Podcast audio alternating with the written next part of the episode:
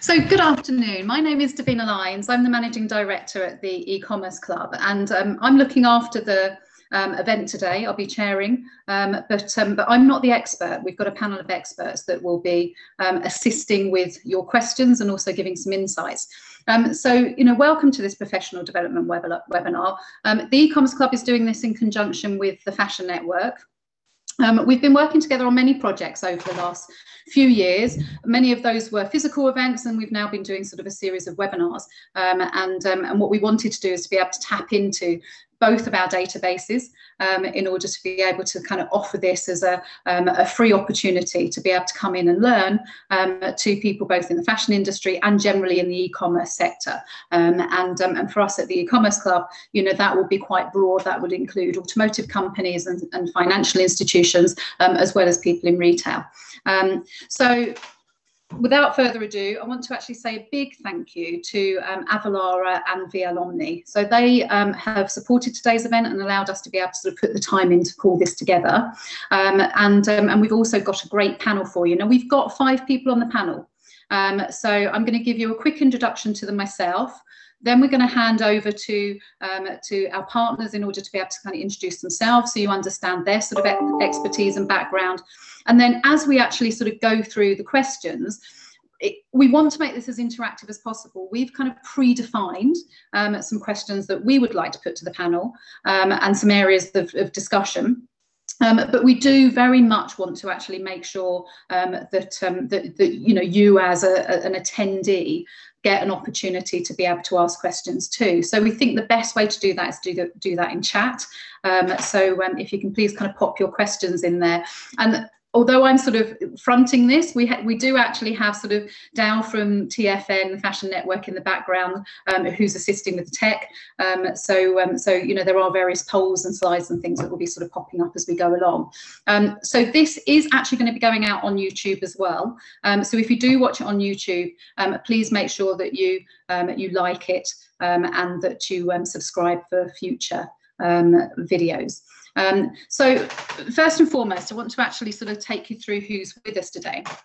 Um, so we've got uh, Divia Patel Smith. Um, she is um, an international trade advisor at the Department for International Trade. Um, so obviously, sort of her expertise lies in um, global expansion. Um, we've also got Simon Taylor. Simon, you've got like an incredibly extended bio, and when you sort of come in and answer a question, I wouldn't mind you giving a little bit back background, sort of both you and Divia about sort of you know your experience. You're at Foursquare Group now, but you've been involved in the board of many retailers. Um, when I was looking through your sort of you know your your bio, so um, so you're sort of here as our retail expert. Um, we've got Robin Smith, who's um, CEO co-founder of VL Omni. Um, and, um, and we've also got um, from Avalara, um, Mike Sankey and Olivia Gates, um, who are experts in tax, um, but I'm sure many other things too. so Robin, I'm going to come to you first, so you can give us a little bit of background on sort of VL Omni and and also some of the areas that that your sort of expertise lies in. Well, thank you very much, Davina. It's great to be here and uh, great to be part of this particular panel. Um, our background is integration. Uh, it's often the piece that uh, when people go into e-commerce um, and supply chain, they tend to overlook. They think about all of the front end and they think about how their back end is going to go, but they don't think about how data moves between the various pieces of their of their um, their environment. Uh, and this is where VL Omni comes in. We uh, come out of uh, bricks and mortar retail EDI, the high street, and have evolved into um, uh, marketplaces, uh, e-commerce, uh, shopping cart integration, and now starting to look at the latest trend in e-commerce, which is headless commerce. Our platform is GDPR compliant. Um, it's agile. It's very scalable, um, and we we have customers in Canada, the U.S., uh, the EU, as well as the Middle East. Um, so we have a global perspective on integration uh, and business as it relates to integration. In many companies, integration is looked at as simply a technical exercise. Uh, we look at it both from a business perspective as well as a technical exercise. And it's a very uh, fundamental part of any company's um, strategy.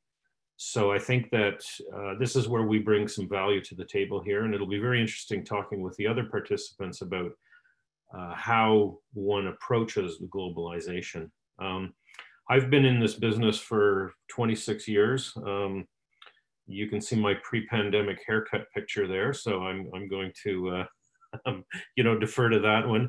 Um, I uh, I come out of bricks and mortar retail uh, EDI, and I've uh, I've had a very varied experience. I have an undergraduate degree in prehistoric archaeology, and I did a master's in international um, um, relations. Worked in Africa and the Middle East in uh, in telecommunications before starting the company. So uh, I've got a very varied perspective. Thank you, Davina. No worries. Do you find the prehistoric archaeology is useful for you these days? Actually, it's you know it's probably the thing that has led me to um, that that has given me the greatest uh, perception on what is going on. Not only the anthropology, but also uh, archaeology is a lot about data analysis and being able to look at data patterns and to see where things are actually trending and going. So that background actually has been very useful. Yes. Mm, okay, so thank you so much, Robin. Um, and um, and I know I've been around many years as well in this industry, so we've known each other quite a few years. Um, yeah. So I'm, I'm, going to also defer to an earlier picture if that's okay at some point. um, so I'm going to hand over to Avalara. Um, so Olivia and Mike, I know you're double at double teaming this today. Um, so um, so I'm going to let you choose who's going first. Um, but um, if you can kind of just give us a quick chat about sort of Avalara and where you kind of fit into the picture, that would be great. Absolutely. Hi there, everybody. Lovely to meet you all as well. Uh, so my name is Mike Sankey. Uh, I'm one of the tax technology specialists uh, at Avalara, uh, and I'm here with my colleague Olivia as well. And um, we deal primarily with indirect taxes. We, we work as a, a plug-in uh, technology that sits in the background or, or human services as well. We specialize in indirect taxation for US sales tax, GST, uh, VAT compliance, but we also have managed services as well, um, be it for uh, ongoing filings, fiscal representation, as well as a number of other services that, that we can provide all, uh, up and down the, the chain. Um, we support companies in, in many different sectors. Retail, software uh, are the, the primary ones, uh, but we also have things to do with manufacturing, excise, and, and pretty much everything else in between as well. So we're here today to really shed some insight into our experiences uh, on the global e-commerce markets uh, and, and globalization in general.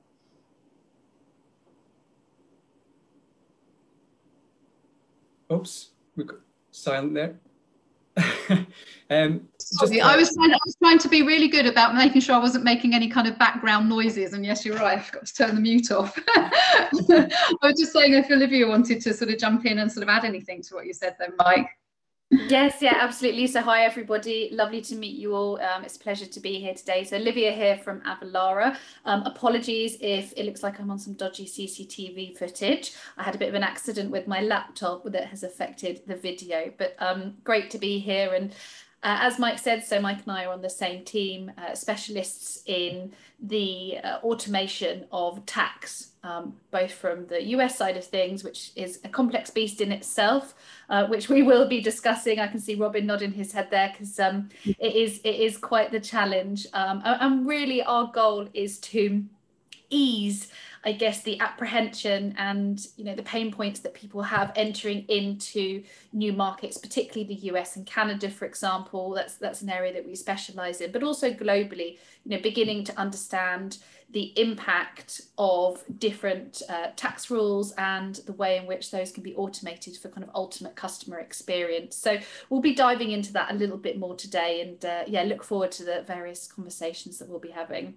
Oh, I've just seen our, our slide pop up. There we go. That's also yeah. some some pre-COVID uh, images there, and uh, I think hopefully soon we'll be be out of lockdown and be able to top up on the tans. So um, yeah, lovely, lovely to meet everyone. Thank you. Brilliant, thank you. Is there anything in there that you wanted to reference at all, Olivia, or, or you kind of feel you covered it? No, it's it's absolutely fine. I think we've covered it. Um, there'll be various talking points uh, later on in, in the call today that, that we can we can touch on the various different ideas. This is really a summary of all of the areas that Avalara can support you with. Um, from, as I mentioned, the automating tax side of things through to looking at different VAT rules um, and looking at compliance projects across the world. So we will touch on that as we go through the discussions today. Yeah, as well as, as well as elements to do with duty and tax calculation and, and potentially classifications uh, for item classification services. There's a, a lot that we can cover uh, and no doubt there will be questions along the way. I'm sure there will. I'm sure there will. So we have a question now that we want to throw out to everyone who's actually online with us. Um, so if you can pop the first poll up, Dow, that would be great.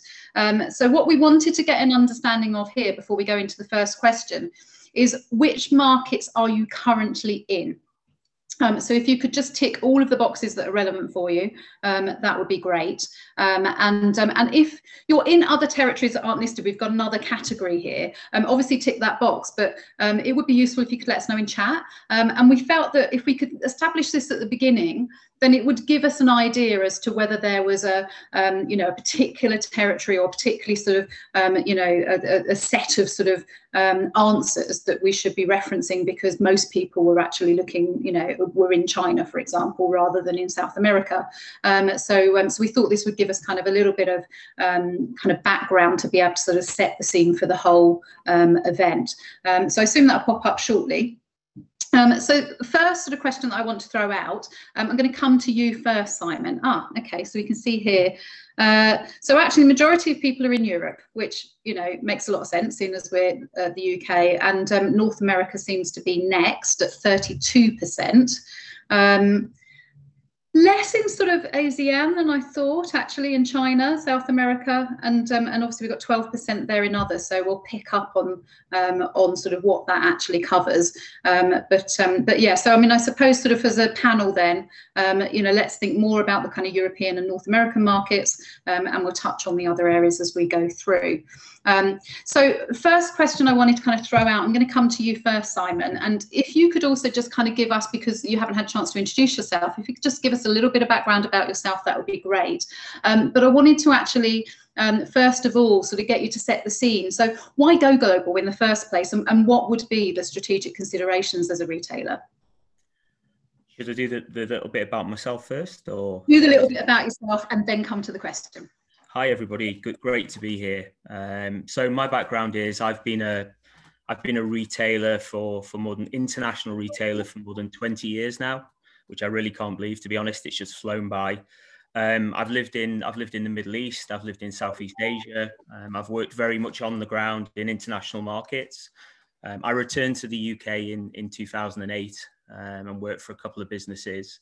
Um, and I had a seven year stint with New Look, um, and I was developing their physical and online partnership program. And I exited the business in 2015 when they uh, sold the business to Brait. Um, after that, I set up my own business. So I do have my own consultancy business that's called SLI, and I advise businesses on, you know, the best, most cost-effective ways to enter international markets. Um, interestingly enough, Foursquare, which which was listed, is a small independent startup business in Liverpool that um, specializes in health and safety, which is my the founder of that business would be ecstatic to think that he'd been called out in this seminar. Um, oh, but I'm also that's brilliant. That's a free ad. Yeah. But I'm I'm also a non-exec director at Osprey of London at the moment, and with an, an on, I'm an, a board advisor to a business called VogaCloset.com, which is a marketplace um, business that basically exports um, fashion into the Middle East. So well, so you had such an extensive bio with so many sort of things you're involved in, Simon. That's why I thought it would be kind of you know useful for you to give us a bit of background. But I, am kind of thinking of you as our retail expert. You know, obviously that's the the role that I feel that you of fulfil here. Wow, that's that's great to hear. What can I say? Yeah. I am not sure I can follow that, but I remember being, you know, 21, 22, sitting in the audiences of these kind of all these events, and you know, um, you know, it's been such a journey. It's been absolutely unbelievable, to be honest. But look, the, the question, the question for me that you asked, it's an interesting one. Um, mm. I think there's a yeah, few, why go global?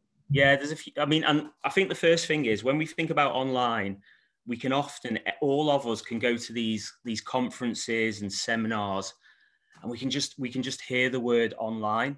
And I think for me, we we just have to simplify it into three different areas. You know, I think the first area is your own .com. You know, what do you want to do with your own .com internationally? And then there's all the questions around tax and trademarking that come from that. And then the, the, the middle bit is, you know, it's it's tech. So it, it's things like digital apps you know that's another thing to think about and then how you can export that into into different markets.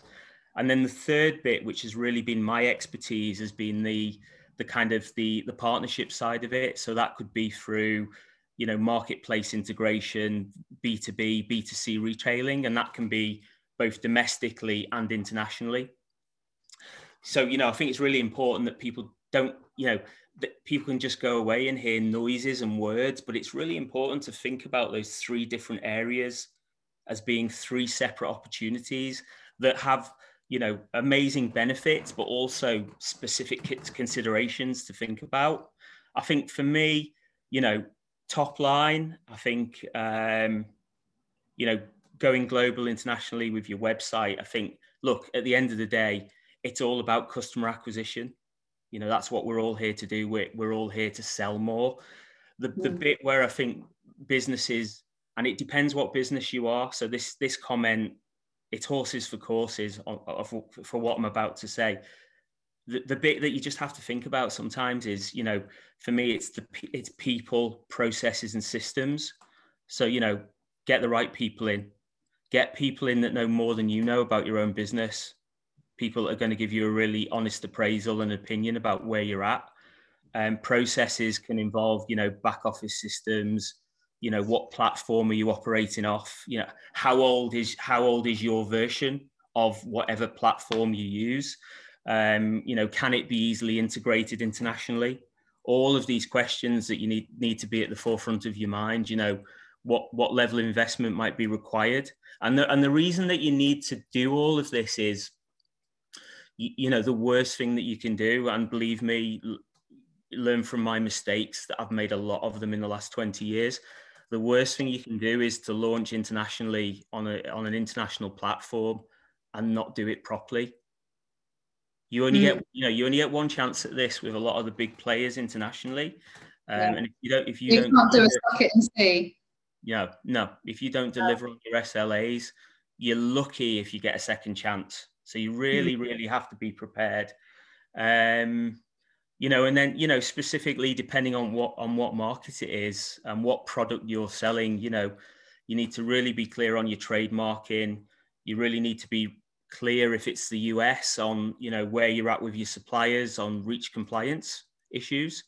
Um, obviously, a lot of news in the in, a lot of stories in the news even this week about you know brands that are, finding that a challenge into the US. Um, you know, and if you know if you deal in leather goods, it's things like your leather declarations. You know, you know you have to be really, really, you know, aware in a lot of these international markets. You know, um, you know, something that none of us want to be involved in.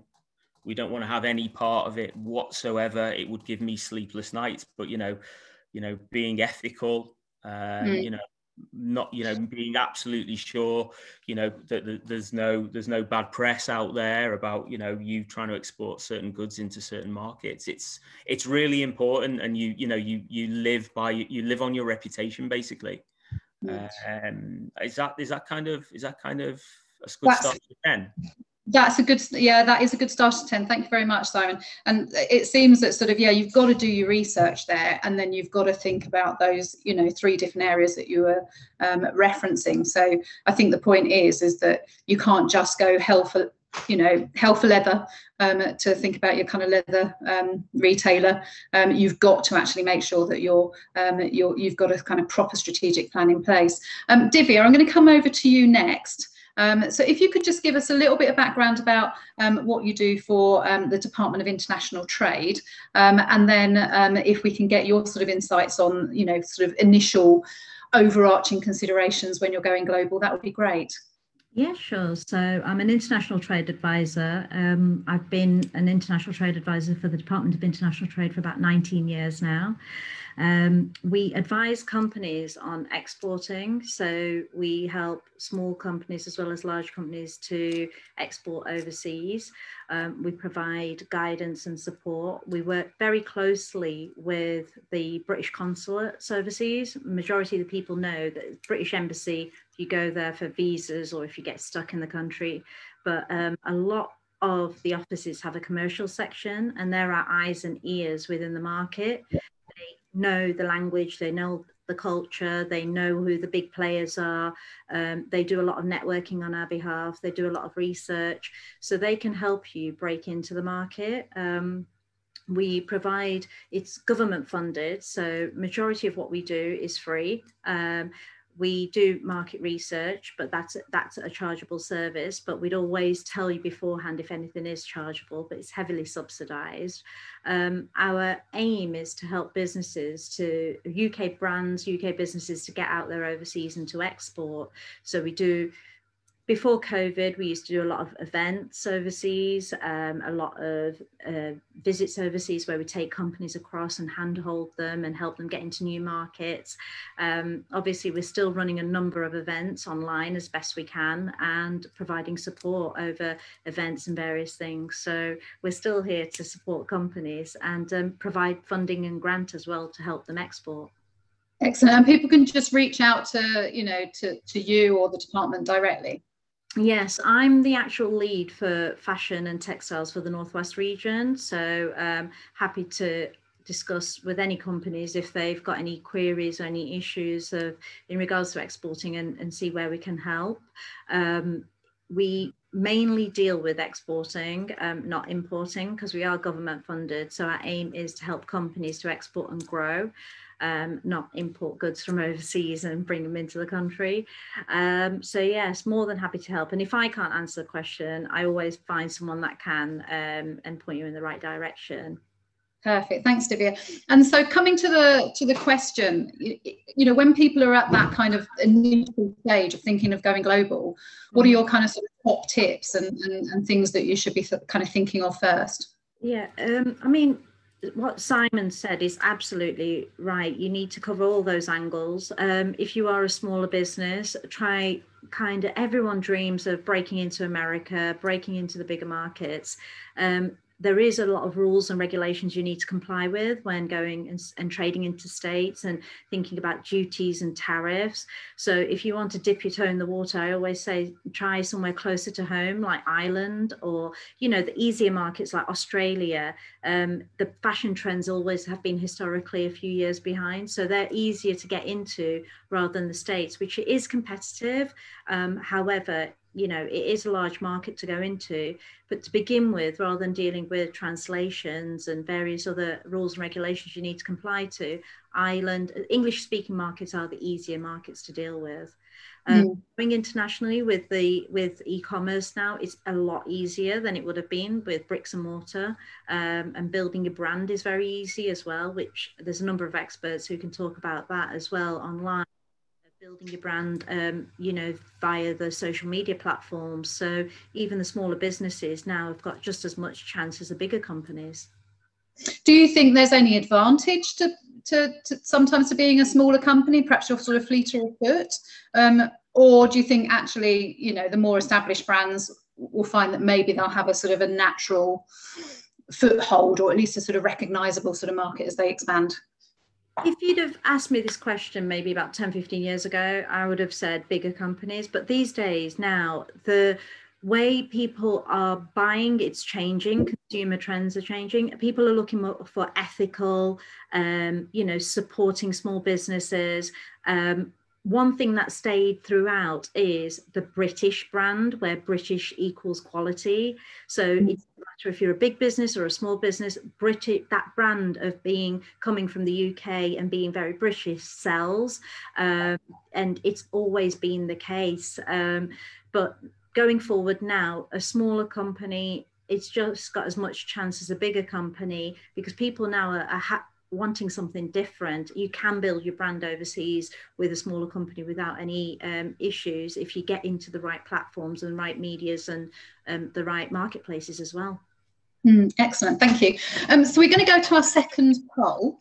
Um, so Dal, if you can pop that up on the screen, that would be great. So what we wanted to understand is we've got an we've got an idea now as to which territories you're already in, but is there a territory you're either looking to move into or one that you're looking to expand within? So um, so if we can pop up, yeah, we can see the question up there. So which territories are you either planning to move into next or are you concentrating your efforts on in 2021? Um, and if you could just tick those boxes. And again, um, if you can just pop into the um, chat box um, if there are any other regions um, that um, that you're looking at expanding into. I know we had someone sort of comment and say, um, is Northern Ireland classed as other? I'm assuming not, part of the UK. So I would assume not, but I don't know if anyone else has any opinions on that. so I'm going to come on to, ah, there we are. Um, so again, sort of North America and Europe sort of very much coming up at the top of the list, but it looks there like China um, is coming in a kind of close third on that. So um, we do actually have um, a webinar sort of focused on China. Um, off the top of my head, Dal, I can't remember what the date is. So um, if you remember what the date is, do text me. Um, but, um, but I know we have something coming up later in the year on China. and on May the 12th, we're actually covering breaking into the US. so I know that's the, the, the, next one we have planned after this. Okay, that's lovely. so what I'm going to do then is I'm going to move on to now looking at sort of you know, what opportunities are opening up and why? I'm going to come to you first on this, Mike at Avalara, um, because I think there may be some markets, and I know sort of Divia was saying there, that, you know, perhaps actually look, you go to an English speaking country first because it's maybe going to be a little bit easier to navigate, a little bit easier to kind of set up all of those relationships you need. So, you know, is there sort of any particular opportunities that you think people should be kind of sort of focusing um, their minds on? I think that's that's a great starting point as well. The the point you make there about English speaking countries. I mean, particularly for for uh, the, the, UK market, if you're branching out uh, overseas, what what certainly we have found is that people have focused primarily on, say, the US, Ireland, uh, Australia, New Zealand, um, for that particular reason. Um, obviously, the, the European market shouldn't be ignored, um, and you know primarily because you know most European nations have amazing language skills and they, they all speak fantastic English uh, as well. It's it's uh, you know it's a, a factor uh, of business. Um, but yeah, we certainly see a lot of people who are trading into those main markets that have been identified in that last poll as well. Um, I, am sure Simon and Robin may pitch in on this as well, but certainly within the, the US uh, and that particular expansion, um, someone asked a question in the, the feed saying, is a phased rollout across the US a good strategy? Um, we see different options. You know, some people decide to do a phased rollout. Um, some people find it quite difficult uh, in terms of being able to do that though, because cornering your market in, in a single state or a couple of states can be quite difficult. Um, from, from my understanding, whereas you want to open it up so that anybody can purchase across the US uh, and therefore you you get the the wider um, um, customer base from doing that. I don't know what your thoughts are, Simon, Robin, in terms of that that expansion, but yeah, exactly. Yeah, thank you. Yeah, I, I well, this this might be the the point where Davina thinks, why did we invite that guy from Liverpool on, and he's fitting into a stereotype, and he's going to disagree with everybody. So, uh, Divia and Michael, I agree with you on the English language bit. I, I, I really do. I think but it's important to say, you know, if you if you like Fred Perry or Burberry or Aquascutum and you've got heritage, I think that's that's that comment fits absolutely. I've, I've just got a slightly different, slightly different take on it from from my point of view. Um, and I, I don't know if there's anybody on this, uh, what listening to this from Australia or New Zealand. Can I just say I've got family in New Zealand and Australia, and I love I love those countries. I hope this isn't going to cause anybody from those two countries to attack me, what I'm about to say. Um, what I always do and what I've learned to do a little bit, depending on what business I've worked for, is to try and prioritize into big bets. And you know, there's two there's two general parameters for me around that. And one is, you know, it's a really easy benchmark. Let's look at the GDP of a market for a start, and let's look at population. So, by the way, I really love New Zealand. By the way, amazing place.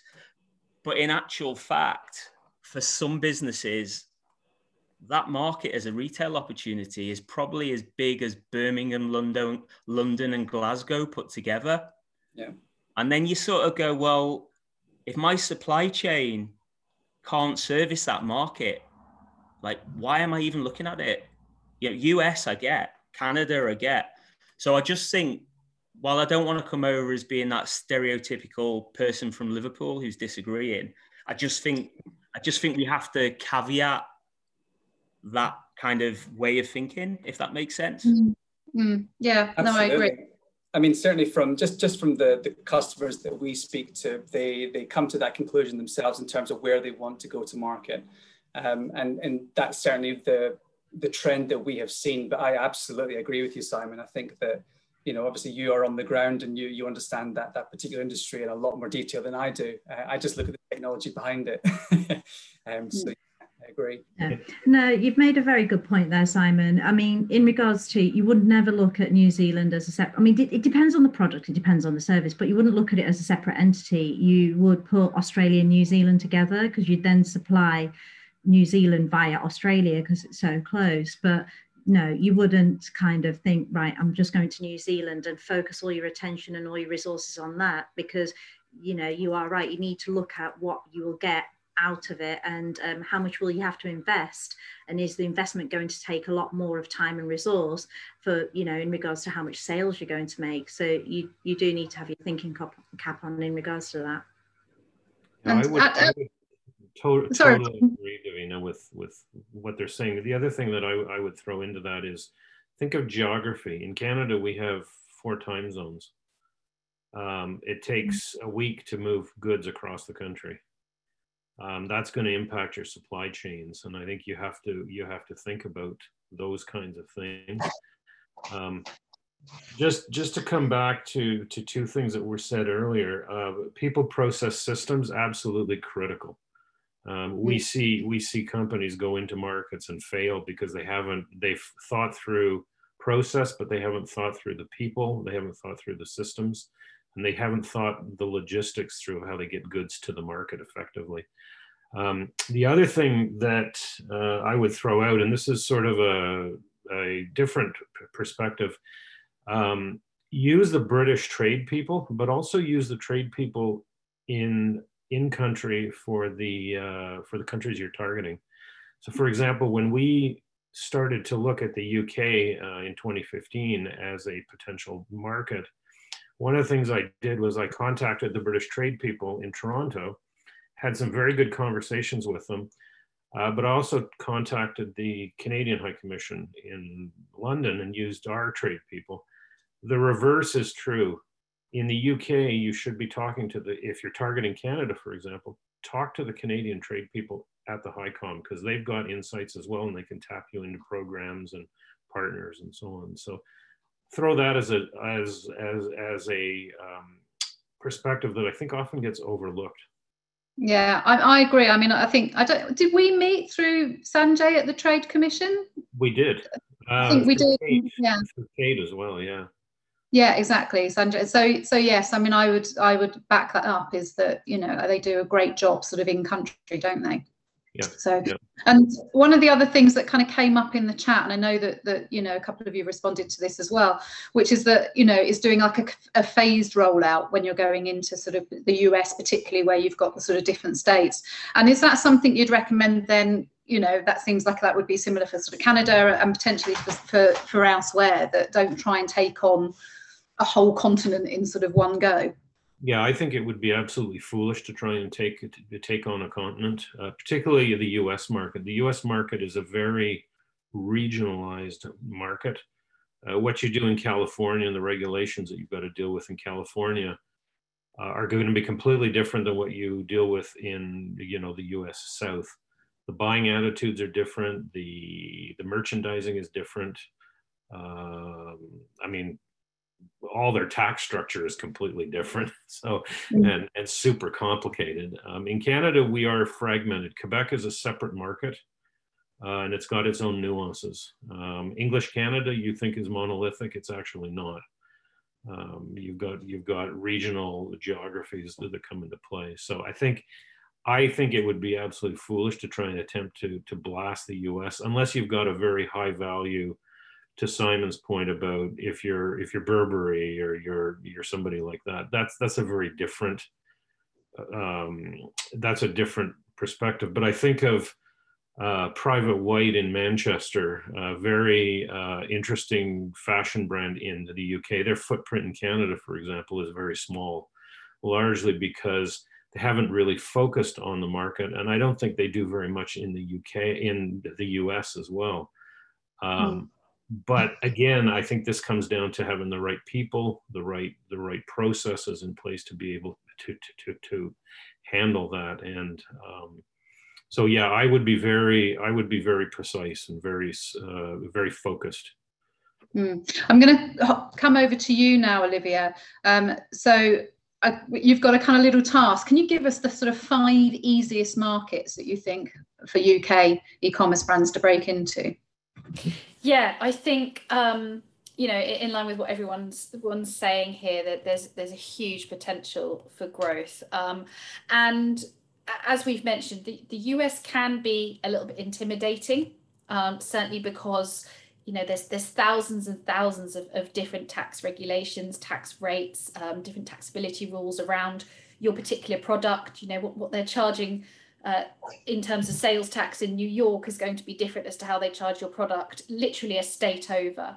Um, and, and I think that can make people nervous, but saying that you know the, the US is, is a huge huge market um, for, for people to approach and uh, granted parts of it can seem daunting but once you've found a solution or um, advice on how to kind of manage the complexities around it it's such a huge market to be able to enter into um, likewise, uh, I don't think you know Europe should be ignored. Now, I know that um, the kind of the B word, which we're not discussing today too much, but it has changed a lot of mindsets towards trading in Europe, and I think there's potentially a little bit of um, apprehension uh, around what to do and where to go in Europe. But again, I'd really, really um, say that there's a, a, huge amount of potential there. We're working with a lot of uh, strategic businesses at the moment who are seeing a huge amount of growth opportunity uh, across Europe. You know, you, have got uh, an industry of consumers now that online shopping has become just a, natural everyday thing for, for everybody.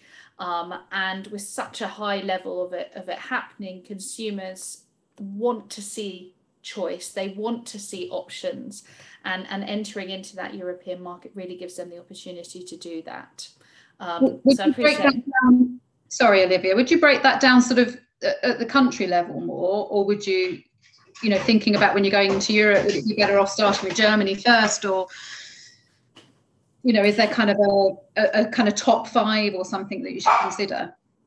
Yeah, I mean, I certainly think US and Canada should be up there as considerations. Um, you know, granted there are complexities, but it, it's a huge, huge market. So, so those are the top two. And then on the European side of things, I think there was a really good point made earlier. You know, start with with places that maybe are a little easier to get to, um, like the the Ireland, um, France, Germany. These are markets that are have incredibly strong uh, trends. They often are replicating um, fashion trends and buying habits from the UK and very much so are leading the way in terms of, of kind of online retail market and growth within those areas. So I think that's five, uh, France, yeah, Germany, US. Ireland, US and Canada.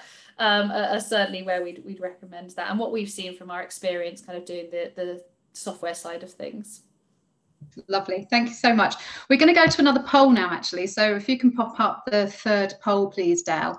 Um, so, and you referenced this, Robin, um, thinking about logistics.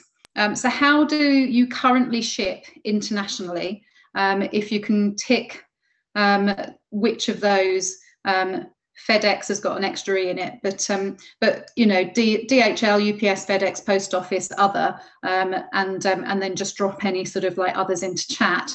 um, then um, that would be um, useful for us if you could. Thank you, our lovely participants. Um, and um, and prize, Davina, for the, the one that can guess the answer correctly. Is there? I don't know. It's looking interesting though. Is it? Okay. All right. I don't know what prize we can give. Maybe we can give them free come to the Brexit seminar. There so, um, so perfect. So we'll get those results up. So, oh, DHL and the post office seem to be leading the way, um, but um, but there's quite 20, 21% in others. So um, it'll be interesting to see at DPD. Um, has seems to come up there um, a couple of times as well. So if there's any others, then do please pop them in. And also remember, if you've got any questions um, for the panel, um, then um, then do actually let us know too. Um, so when you're thinking about um, fulfillment and shipping strategies, Divia, have you got any advice for our retailers out there? I, I think Davina, it's really interesting that DHL pops up as as the very top one because in Canada right now, there's a lot of press uh, going on around the the ancillary charges that DHL is charging for customs clearance, and um, a lot of people are are moaning and groaning that the retailer has not been clear on their website or when they order that there would be additional taxes and what those taxes are. So something coming from the UK because of our free trade agreement, you're only going to pay HST which is the harmonized sales tax, and that's a federal tax. Um, if if the good is manufactured in in the UK or is coming from the UK, typically there are no tariffs and duties, and that is the same between Canada as well as the US. But mm-hmm. what's happening is that the couriers are charging their administrative fee on for customs clearance uh, and trying to pass that on as government fees when in fact it's not government fees. So the backlash on the retailer is what you want to be concerned about because so is that the customer customer and not Sorry. onto the re- they're trying to pass that on to directly onto the customer and not onto the retailer well what they're doing is uh, dhl actually if you go on cbc's website cbc.ca there's a there's a there's an article uh, on their front page about the the fact that dhl in canada is holding packages hostage and won't release them from bond until the customer pays these fees.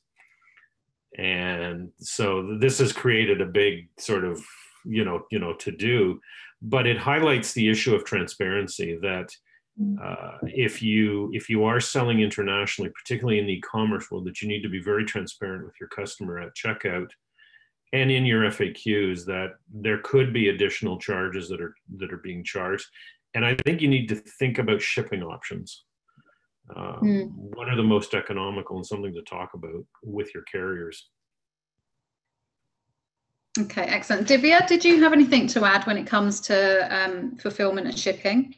Um, I mean, Robin made a very good comment there. And in addition to that, what I do say is, um, you know, as obviously you'll be sending stuff out from the UK, so you'd have to look at all the f- fulfillment side of things. But as you grow, you have to then consider the warehousing and maybe looking at, you know, if your goods are being made in the Far East, um, instead of bringing them into the UK to then send out again. You could then ship them directly from there. Um, you can also look at having a bonded warehouse in the UK if you needed to bring them into store and separate your shipping. So there are a number of options that you can look at when you're considering uh, shipping your goods and especially if you are bringing them in from overseas um, and sending them into the likes of uh, the US or Canada. Um, Canada and US have different uh, trade agreements when it concerns China, so you then also have to look at these things.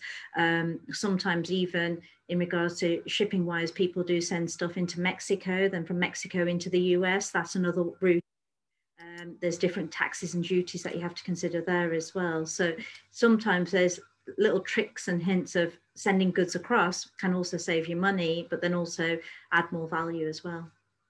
Excellent, thank you. Um, I'm going to jump over to you now, Mike, actually. So thinking about sort of, you know, when you're um, on your journey globally, um, what teething problems do you think can be sorted out sort of you know fairly quickly? Because there's bound to be some. Um, and which ones do you think you know you need to have prepared for in the first place or are going to you know you're going to fall over and, and they're going to take you a lot of time to um, sort out? Yeah uh, i mean certainly again this is all just from experience of customers that, that we've spoken to. Um, and you know coming back to that that three um, uh, word thing that, that, was said earlier by, by Simon, the, the people, process, and systems. I think teething problems from the outset are people potentially not thinking far enough down the line uh, in terms of you know what needs to be done. Uh, they, are thinking about getting their products uh, and solutions to market, but then maybe not thinking, well, what are the implications of doing so?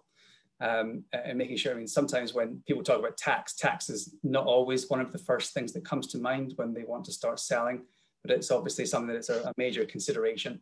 Uh, so in terms of teething problems, I think you know having everything in in in, in place, uh, maybe not before you start selling, but certainly to, to know how you're going to, to deal with it when you actually start selling and going to different markets.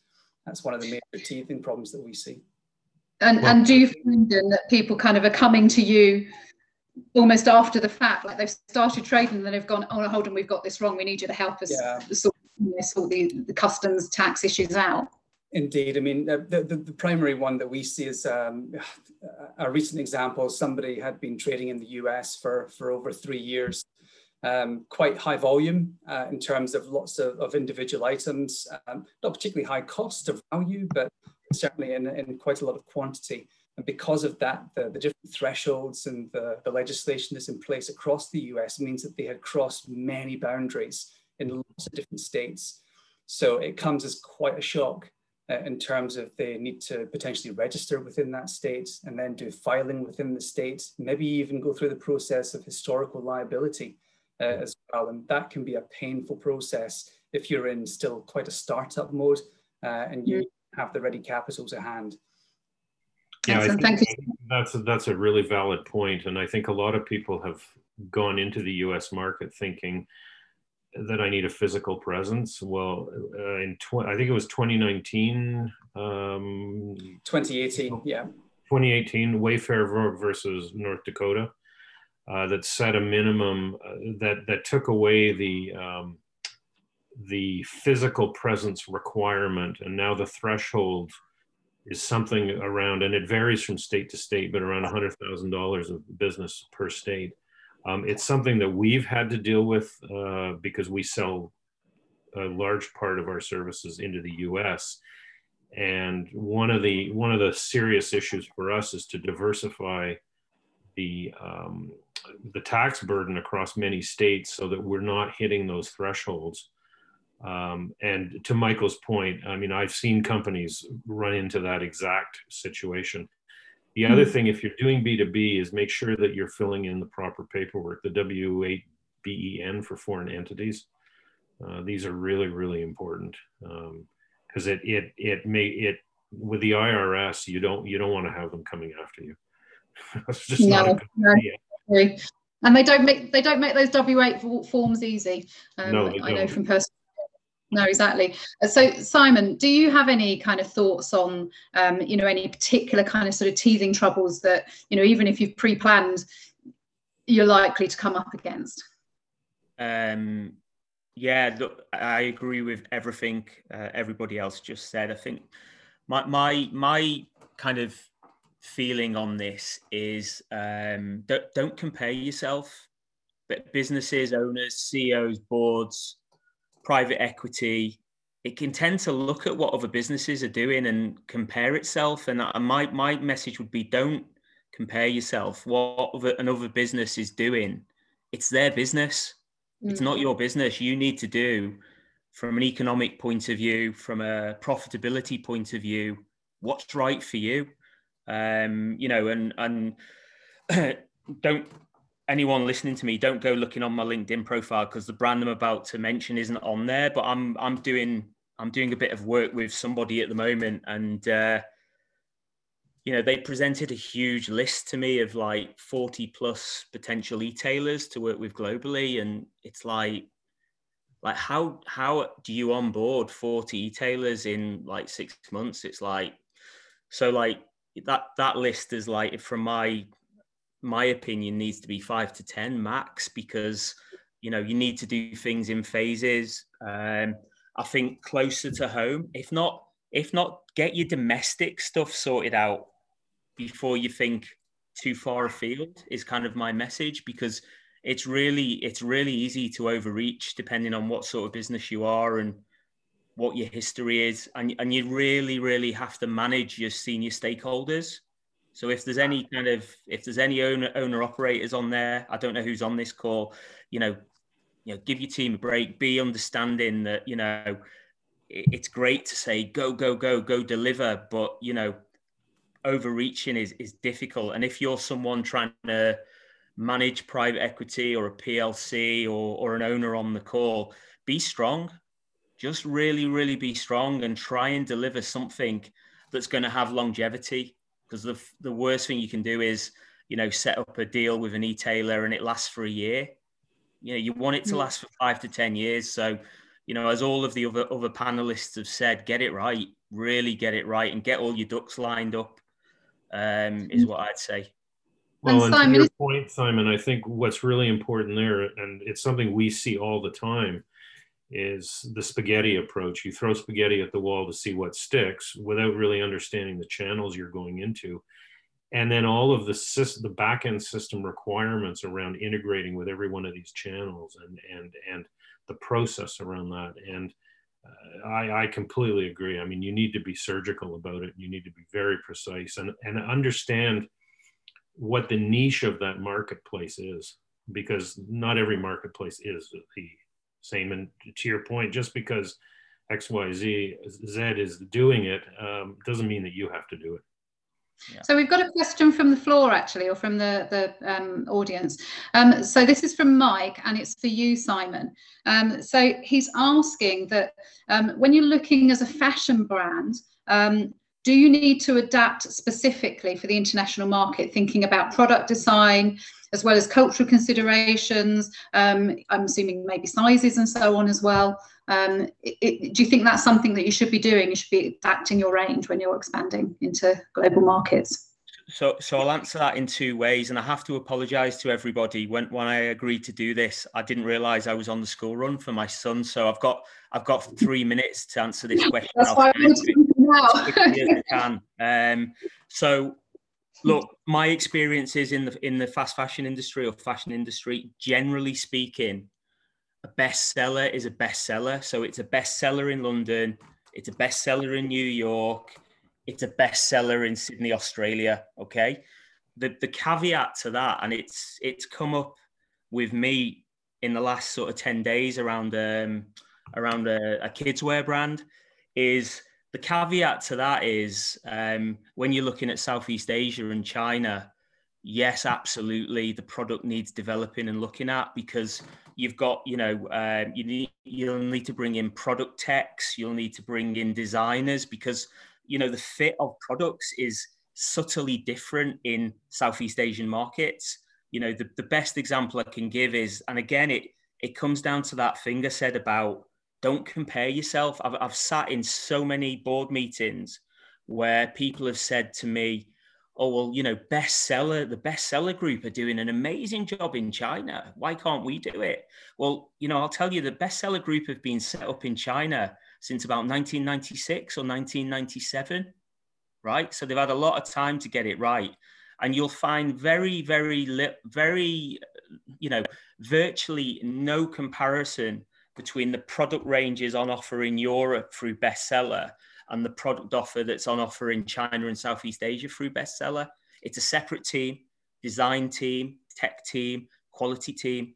So, general, you know, it's kind of a, like a double-edged answer there, but um, you know, I think you just need to be careful. You just really, really need to be careful. And the other thing, the other consideration about some markets like um, you know, could it could be India, it could be China, it could be some Southeast Asian markets, especially around the fashion point of view, is um, there's a lot of local market competition there that's doing a really, really good job in the, from the fast fashion point of view, and mm-hmm. you know they're they're, they're going to be five, six, seven, eight, nine, ten pounds cheaper than your like for like product.